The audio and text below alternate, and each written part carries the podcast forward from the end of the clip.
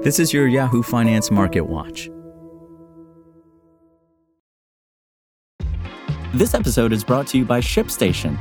You know, some things take a lot of work, like sending little robots to far off distant planets. And just as that's challenging, so too is running a successful e commerce business, especially when there's so much to do. So I want to introduce you all to ShipStation. Now, I love using ShipStation because of its easy to use dashboard, which makes managing orders and printing labels a breeze and super smooth. Oh, and the customer service is just out of this world. It's exactly what you need to help grow your business. Sign up for your free 60-day trial at shipstation.com slash technews. That's shipstation.com slash technews. The stock market September swoon continued Tuesday as Wall Street remained focused on the increased likelihood that the Federal Reserve won't cut interest rates anytime soon. The S&P 500 pulled back 1.5% while the Dow Jones Industrial Average dropped nearly 400 points or 1.2%. The tech heavy NASDAQ composite was down 1.6%.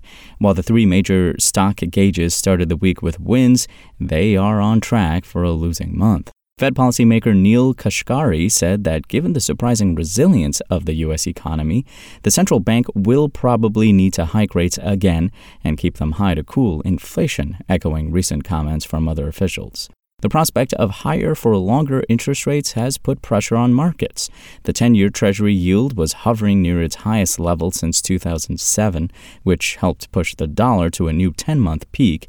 At the market close, the 10 year Treasury yield hovered around 4.55%. Fresh data out Tuesday showed a drop in consumer confidence in September and a rise in U.S. home prices to a record in July. With recession worries still in play, JP Morgan CEO Jamie Dimon warned markets may not be prepared for a worst case scenario where the Fed lifts rates to 7% alongside stagflation. Adding to the gloom was a warning from Moody's that a government shutdown would harm the U.S. credit rating.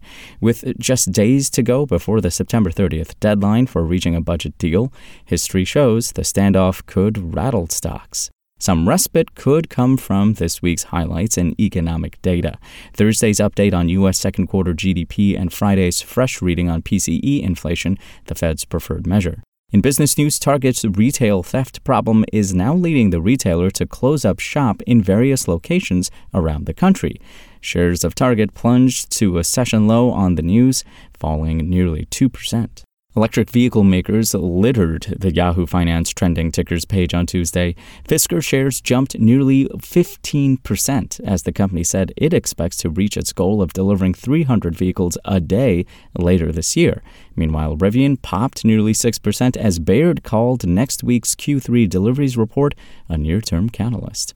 DraftKings stock rose nearly 3% as JP Morgan upgraded shares of the online gambling operator from neutral to overweight, noting the stock has lagged too far behind the S&P 500 index since July amid increased market share gains for DraftKings.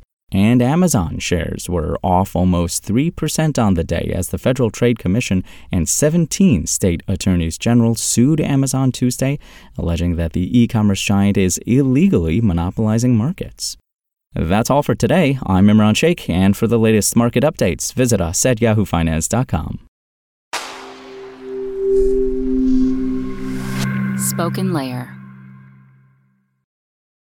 Want to learn how you can make smarter decisions with your money? Well, I've got the podcast for you. I'm Sean Pyles, and I host NerdWallet's Smart Money Podcast.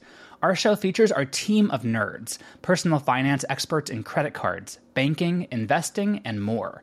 And they'll help you make the most of your money while cutting through the clutter and misinformation in today's world of personal finance. You'll get clarity on strategies to help you build your wealth, invest wisely, shop for financial products, and plan for major life events. Listen to NerdWallet's Smart Money Podcast wherever you get your podcasts.